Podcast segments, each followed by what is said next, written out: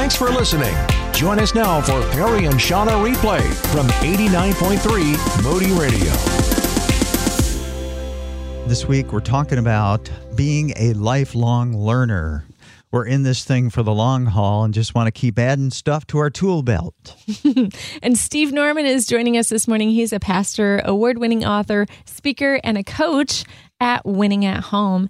And in this whole conversation about being a lifelong learner, we started talking yesterday about how, you know, the word disciple means learner. And so to choose to follow Jesus means to always be learning. But as we follow Jesus, it's important to note that Jesus himself was a learner. Yeah. Absolutely. Yeah. I love that passage in Luke 2. A lot of times we hear about how Jesus and his family went to the temple when he was 12 and everything was so crazy at the festival. They left without him. They couldn't find him. They're looking for him for three days and they come back. And what is he doing? He's at the temple and it says that he is listening to the teachers of the law and asking them questions. Mm. And I had never noticed that before. I kind of thought that Jesus was kind of schooling the teachers of the law and what was right because he already knew all the answers. And I love it that Jesus is humble enough at age 12, even though he's God incarnate, to engage in a learning conversation with people um, who care about the same things that he cares about. Mm. He was a master question asker. I mean, in general, he he asked the right question to bring about, you know, information to kind of open up doors to be able to speak about what he knew. Right. But yeah, it started with the learning posture. And what I appreciate about the questions that Jesus asks here is maybe Jesus isn't asking them questions about the text because Jesus, as God, wrote the text. Right. But maybe to your point, he's asking them questions about them. How do you see this? Mm, what do you yeah. feel when you hear this? Where what are you supposed to do as a result of this? So maybe Jesus isn't so much learning about the Torah as he is learning about the teachers. Mm. And, and I'm sure that he was showing a lot of respect too. Absolutely. By the questions that he asked, I'm sure he was making them feel good about themselves. Yeah. Yeah, Jesus was always drawing people in to dialogue rather than just kind of standing above or over people and yelling at them or scolding them or demeaning them or shaming them. Jesus was always trying to trying to engage them and saying like what is God trying to say? Right. I mean even as a as a teacher we see him always using what was what would strike the hearts of the people who were listening and part of being able to do that means that you listen first. Right. Does that make sense? So if he was talking to fishermen he talked about fish. Like, come with, you know, follow me. Yep. I'll make you fishers of men. If he was talking to the women at the well, he was talking about water. Yeah. You know what I mean? So he he was always making it pertinent to what would make sense to them. And so part of being able to deliver that way is listening in the first place. And, you know, I think this is really important when it comes to talking with people who aren't yet following Jesus, you know, asking questions and listening. I was at my my buddy's 60th birthday, surprise birthday party this last Saturday in Sheboygan, Michigan. And uh, his nickname is Bimmer. And I've told a lot of stories about Bimmer on the on the radio because we just had a blast growing up. But at any rate, I got talking with one of his college roommates who had been a police officer, a state policeman for 25 years, and a guy with just a really winsome guy with lots of strong opinions about religion and politics, which was really cool. So I just, I listened. I listened, I listened, I listened to his views about God. And there were a lot of things that he said that I could have interrupted and, you know, sort of tried to refute or get into a debate. But I just sat and listened and listened and I listened because I didn't know what the best word to share was. Yeah. So I had to be sensitive to all this guy was saying and then at the end, it came down to well, one of the things he said, I don't believe in miracles.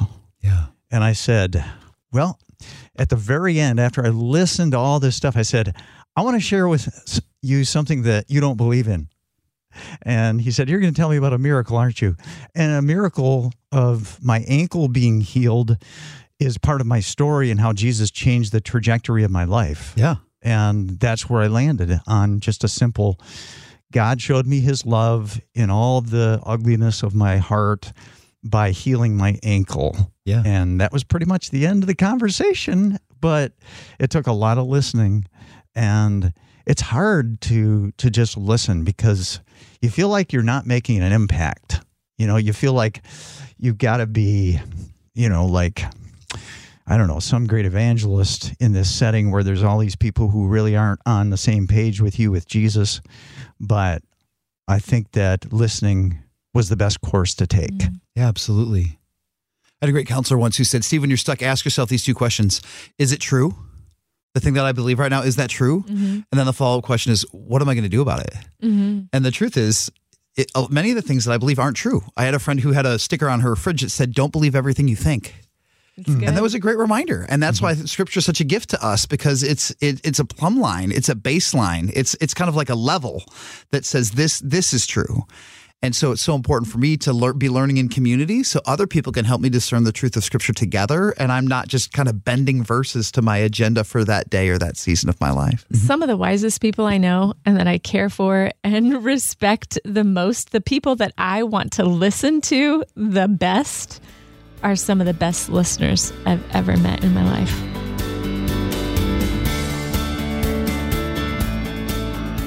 Talking about being a lifelong learner, and one of the things I want to continue to learn is how to love God with all my mind. But what does that look like? We're going to dive into that. Steve Norman is a pastor, award winning author, speaker, coach at Winning at Home, and he's with us this morning as we're talking about being a lifelong learner.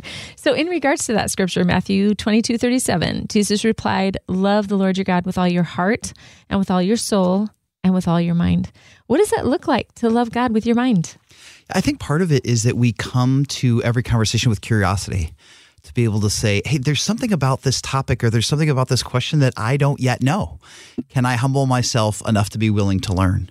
I heard somebody say once if you find that you're the smartest person in the room, turn around and make sure that you're not in a closet. but because Nice. the, because the truth is, uh, you can be an expert in any one domain, but you're never an expert in all of the domains. And if you think that you're an expert in all of the domains, then the Lord has some humbling that He needs to do with you and around you. And so I think that sometimes in Christianity, we can be so concerned about making sure that we're able to defend our worldview that we can be skittish about learning things that we don't agree with. Yeah. And there are certain fields that we might kind of hold at bay. And we're not, I will not offer an opinion on this, but right now there's a lot of debate about like what medical or science experts we can trust these days. And I think that there's some people who are like, I just, I'm going to, I'm going to close my ears and shut my eyes and not listen to anything that I don't already agree with. Mm. And I think that Jesus debated people all the time. Or Jesus was like, "Oh, you've got a counterpoint? I'll, I'll I'll hear your counterpoint, and then let's talk about it. Where did that come from? How did you arrive at this conclusion? What are the implications of that conclusion for you or for me? Should I embrace it?" Yeah, it's we're living in an echo chamber in these days. We're we're unwilling to get out of our echo chamber to listen to the other side. Right. And, and I think one of the things for me, so my my degree is in missiology, trying to learn how to, how to take the gospel across boundaries and barriers.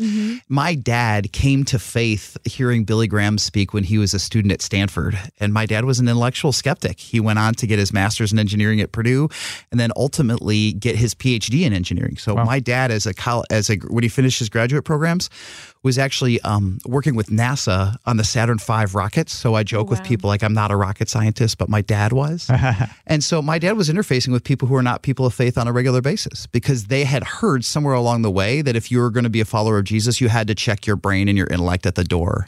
That's never been true. And that's a myth that I think that when we choose to love God with all of our mind, mm-hmm. we, we can counter that mistruth and open the door for intellectuals and skeptics to take a step towards Jesus. Well, I think, you know, God is the creator of everything. And so, what would, you know, what an honor of Him to be curious about everything, Right. right? What a worship experience to actually be curious. Yeah. So I went to a Christian liberal arts college, and I remember our prof- uh, our president saying at one of our chapels, he goes, "We don't have to be afraid that something's going to jump out from underneath a rock and eat God." Mm-hmm. He goes, "We we can explore intellectually." He's like, because we do believe that God really is above all and is in all and is through all. And he goes, and if something does jump out from underneath it- a rock and eat God, he goes, then we should bow down and worship that. He goes, but I'm pretty confident that that's never going to happen. and so the good news is we can say like, I, Jesus is on the throne, Yeah. no matter what ideas might scare or intimidate us. And if all truth is God's truth and the truth sets us free, that we don't we don't have to be afraid of learning. And what we understand about who God is isn't the justification needed for Him to be Him. Right. So, if I don't know the answers, that doesn't mean, oh no, God's not defendable. Right. It means I don't know the answer. Right. And I think that is probably one of the things that keeps us, makes us maybe want to close our eyes or plug our ears to other viewpoints is the idea that I actually might not have um, a response that feels justifiable. Yeah. And so it's more about me than it is about who God is. Right. Yeah. I grew up in a really a charismatic kind of environment. So Sure. I learned and I and I really appreciate that because, you know, I gained a lot of experience with the Holy Spirit. Yeah. But I learned to love God with all my feelings. Yeah. With all my Sure. experience. Yeah. and that came back to to haunt me or to bite me because you know when i hit a place in my life with depression when i didn't feel god's presence i thought i was cut off from god. Right. and then i began to realize that you know a counselor helped me realize you love god with your mind. He asked me the question what is faith? And faith is really what we know and what we have come to be convinced of with our minds Yeah. and what we choose to believe based on what we know. And emotions are not in that equation Right. emotions are important the experience of god i believe in the presence of god but truth comes from the mind to a decision of the heart and feelings follow Absolutely. And I'm, I'm so glad that you had an experience with somebody who had learned to love God with their mind mm-hmm. in the field of psychology or the field of domain of mental health or psychiatry to be able to say, this is valid data. These mm-hmm. are amazing tools that God has given us to help us walk with Him. Mm-hmm. So now i'm able to put all that together you know and i'm learning Sure. I'm learning to love God with all my heart, soul, mind, and strength, and uh, that's it's a lifelong process because I'm never going to quite get there.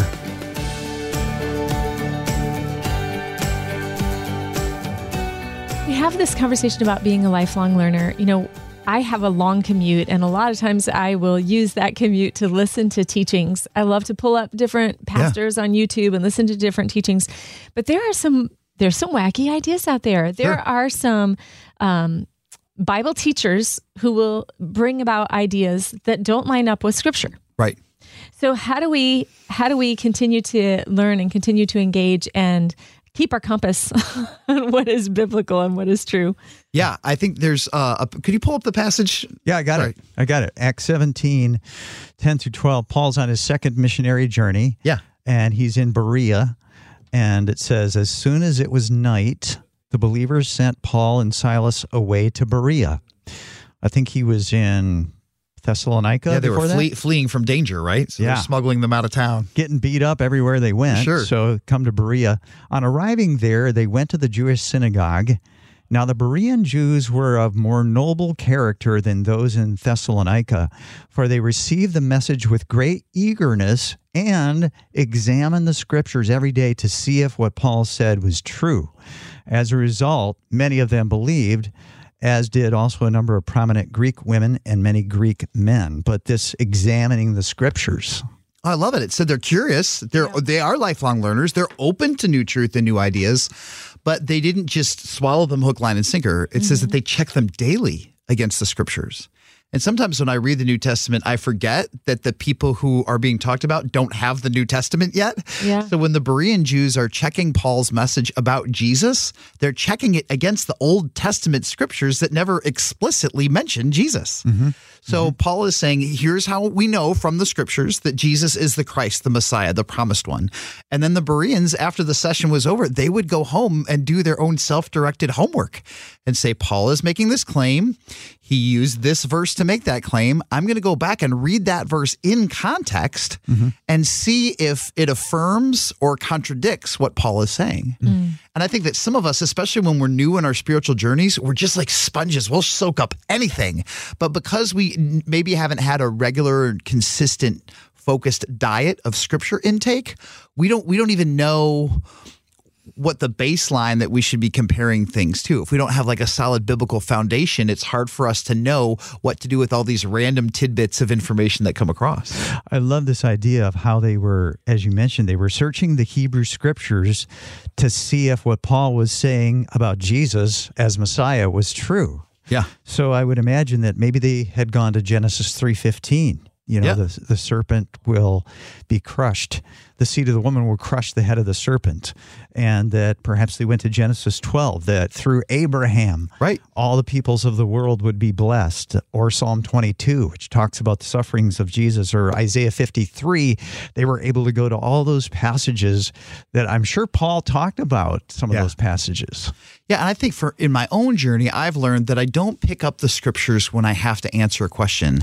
I pick up the scriptures as an avenue to connect with God. Mm-hmm. I pick up the scriptures as an avenue to learn his character and to create space in my own mind and heart to receive directly from the Holy Spirit. Just like you talked about earlier in the show about having the Spirit direct you to a very specific issue in your life through a very specific verse in Galatians. I think God does that not every day, but God does that more often than not mm-hmm. Mm-hmm. Yeah. when we look for him in the scriptures. Somebody once said that when they teach new bank tellers to look for counterfeit money, they don't show them a lot of counterfeit money. Right. They just have them examine actual bills Yeah. and they spend a lot of times focusing on like this is what a real $20 bill looks like so when a false $20 bill comes across they go oh something feels off Mm-hmm. so i think that with shawna to your point we don't we shouldn't like dive all the way into heresies we should dive all the way into orthodoxy Yes. we should dive all the way into the historic truth of scripture and the more time we spend there the more we'll hear something else and we'll be like that feels off Right. I'm going to follow up. So just this last week, I heard a worship song that made me feel like super fuzzy, but there was a line in there that I went like, I don't think that's true. Was the lyric, I'm going to pull heaven down? No, it wasn't that one. But and again, like I don't, I don't even know the artist. I think this is the first time I'd heard this one. And what they were trying to say is like Jesus um, accepts us where we are. That is a true statement. We, you know, Jesus says it's not the healthy who need a doctor; it's the sick. I'm here for broken people. But then he said this. He goes, he never asks us to be perfect. I'm like, wait a second. Yeah. Hmm. In the Sermon on the Mount, hmm. Jesus says, "Be, Be perfect, hmm. as my Father is perfect." Yeah. Right. Now, we might need to do some exploration to be able to say, like, what The exactly does that context. mean? Mm-hmm. Yeah. But to be able to say, like, oh, Jesus finds us. I heard a preacher say once, Jesus finds us where we are, but he doesn't leave us where we are. Yeah. We get to come as we are, but we don't get to leave as we came. Mm-hmm. That the call to holiness is a through line from Genesis all the way to Revelation. So I understand what I think the artist was trying to go for. Yeah. But there was a part in that argument that collapsed Mm-hmm. under the weight of Jesus' invitation to holiness. They should have put a little more time in that songwriting session. I think that, you know, I think that there are probably places like that that exist for all of us where we have Yeah. maybe heard a message and believed it to be true without having checked it against scripture. And it might have even made its way into our belief system. And Right. so, being diving into scripture is a way of being able to test what we're being taught, but it's also uh, it causes us to collide with our own belief system. And so, like regularly being in God's word.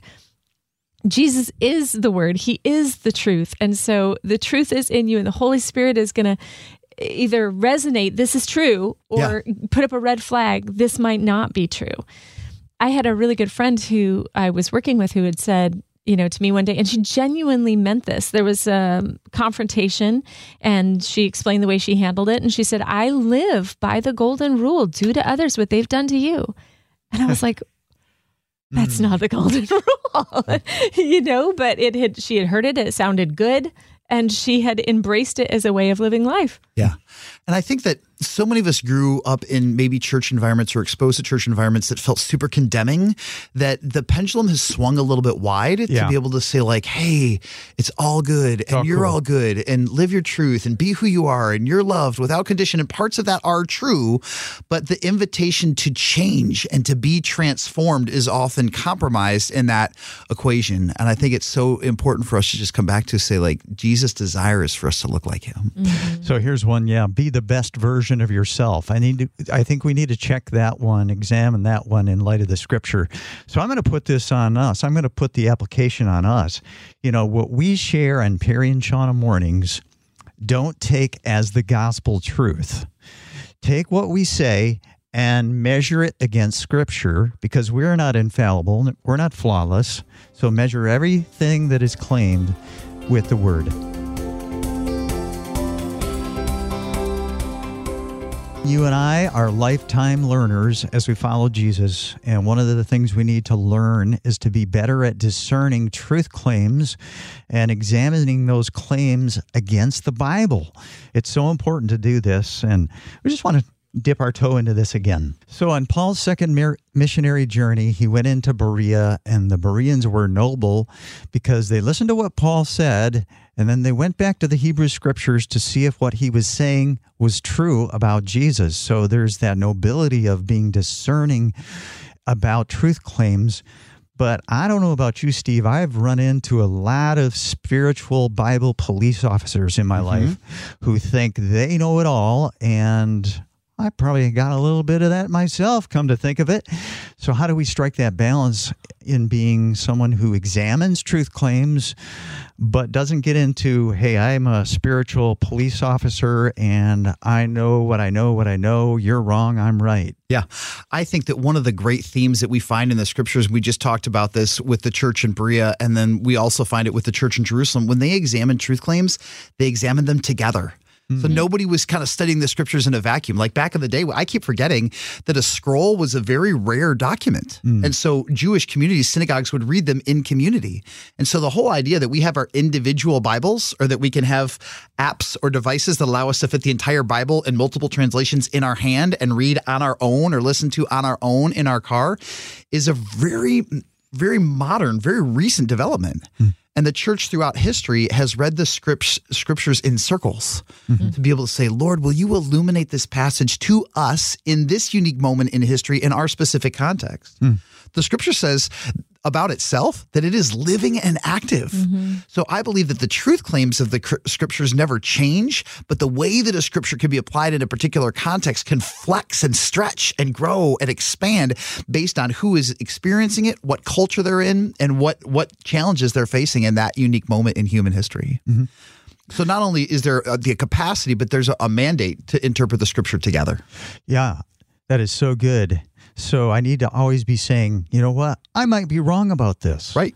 I might be wrong about my conclusion, even though I have examined this truth claim against the scripture, and it's going to be somebody else in the family of God that I am walking with that can push back and say, "No, I think you're you're right," or "No, I think you got it wrong there." Right.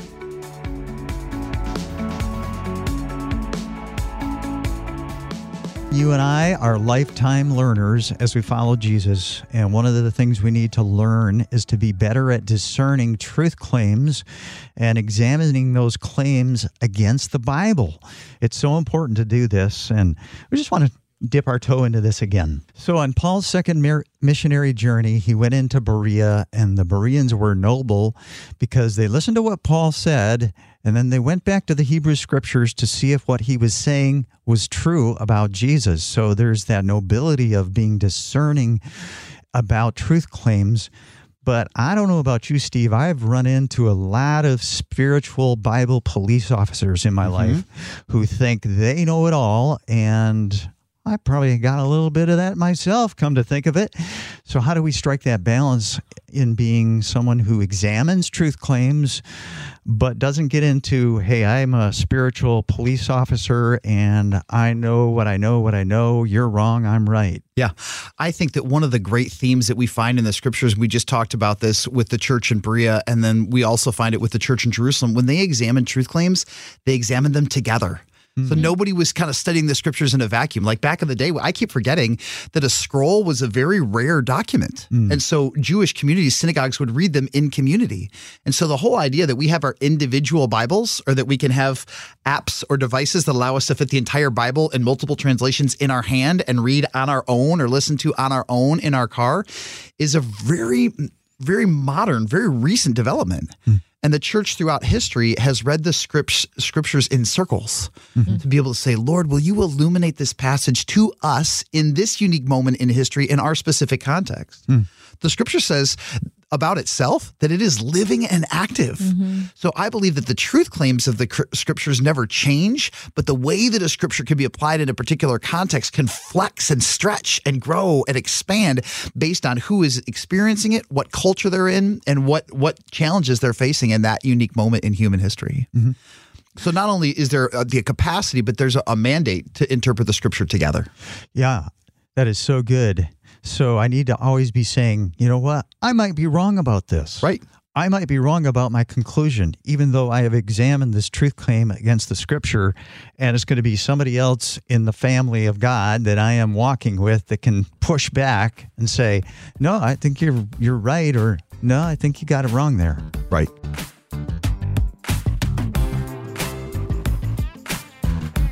You and me call into this lifetime of learning. And one of the things we need to continue to learn, we need to be a student of our culture. Because if we don't understand our culture, if we're not a student of our culture, we're not going to know how to address our culture with the truth of the gospel. So we're going to talk about that. So, Paul is such a great example of learning from culture. And in particular, he was in Athens on his second missionary journey and he's talking with these philosophers. Yeah. And, and I, I, love that verse 21 in Acts 18 says, All the Athenians and the foreigners who lived there spent their time doing nothing but talking about and listening to the latest ideas. so they just they they got they got a little buzz mm-hmm. over talking about like, hey, what are people in Italy talking about these days? And and why I heard about this story from this person, this philosophy here. And they were kind of this clearinghouse for all these weird new doctrines and religions and ideas. And in order for Paul to be able to converse with them, Paul actually needed to be tuned in to what the latest ideas mm. that they were debating about were happening. And then so Paul also not only kind of knew about the cultural themes, but he knew about specifics in Athens. He had actually witnessed an altar that was created to an unknown God. So Paul is able to talk about ideas, and then he's also able to talk about contextual landmarks and tie those together to be able to say, based on the things that you care about, and based on the place that you live in, I am going to leverage those as tools to start a conversation to talk about a Jesus that you don't know and might not have any interest in. Mm-hmm. And in his conversation at the Areopagus with all these philosophers, he's quoting their poets. Right. So he's he's read their literature. Yeah, and he's quoting their poets correctly. I, I, might add, like that's it's one thing to know somebody's idea; it's another thing to be able to interpret their idea and uh, talk about in a manner that's credible to people who already hold that worldview. I was doing a job in the marketplace one of the last times I was here, and I met with a colleague who is not a person of faith, and I said, "Hey, tell me what you think. Like, what do you believe about the world?" And she said, "Hey, here's a 400-page book on human secularism by a scholar that has been important to me." And I said, "Well." I'll read it. Mm-hmm. And I if I really wanted to engage her on her terms, I had to slog through this book that was not a book that ever would have appeared on my reading sure. list.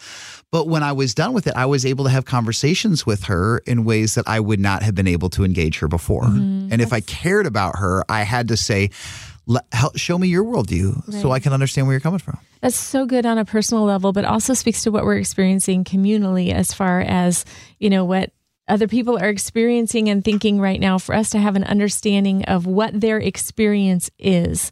We yeah. can come alongside them. So instead of standing in front of them and telling them what is right, yep. we can come alongside them in their experience, you know, as a as a co, right. right? And look at it together and have conversations. Right, and I think the truth is, especially when we encounter somebody who has a worldview that is different than us, it's it's very rare that one hundred percent of their worldview is wrong. And if we can find that 2% or the 4% or the 8% where we overlap, mm-hmm. we can celebrate things that they believe that we believe are God honoring and that yeah. are anchored in scripture. And we start with that and then we can move our way forward into the maybe the sticky parts. Someone once said to me that we need to build a bridge of trust strong enough to hold the weight of the truth. That's great. And one of the ways we build that bridge of trust is by understanding the ideas that our friends have who aren't on the same page with us spiritually. That's what I hear you saying. Absolutely. And I think that the more we walk with Jesus, truth isn't a concept, it's a person.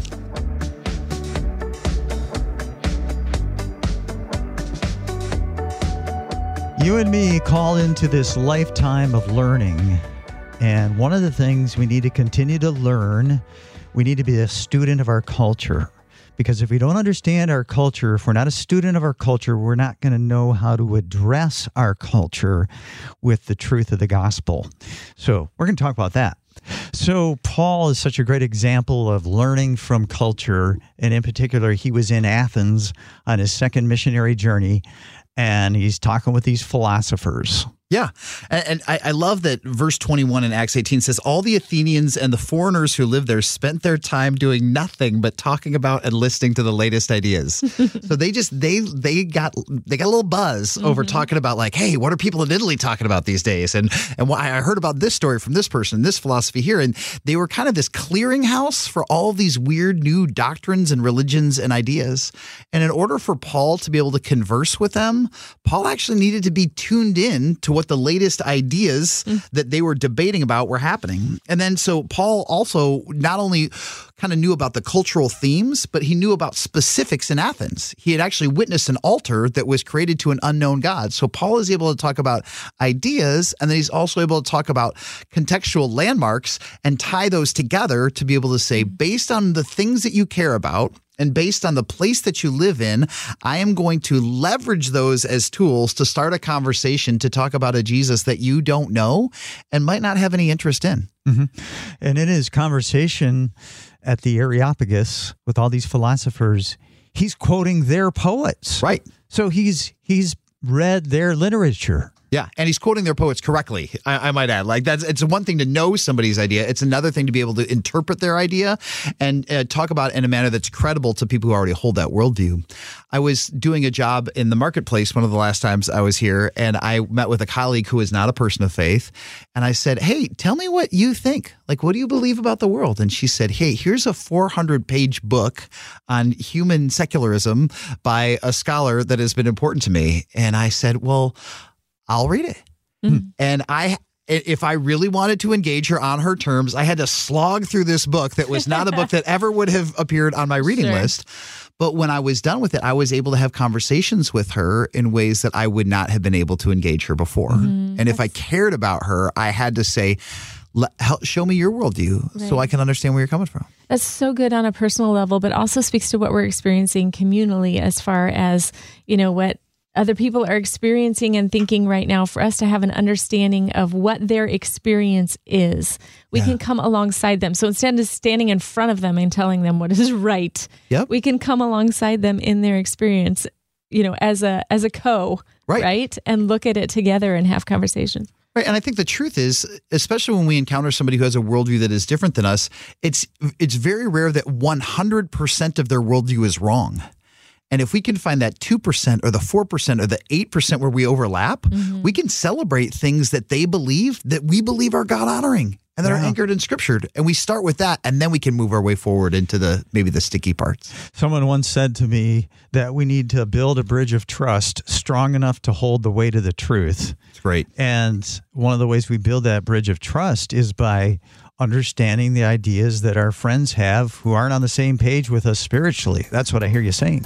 Absolutely. And I think that the more we walk with Jesus, truth isn't a concept, it's a person.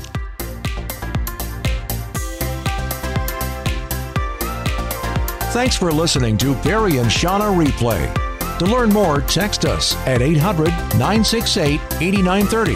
That's 800 968 8930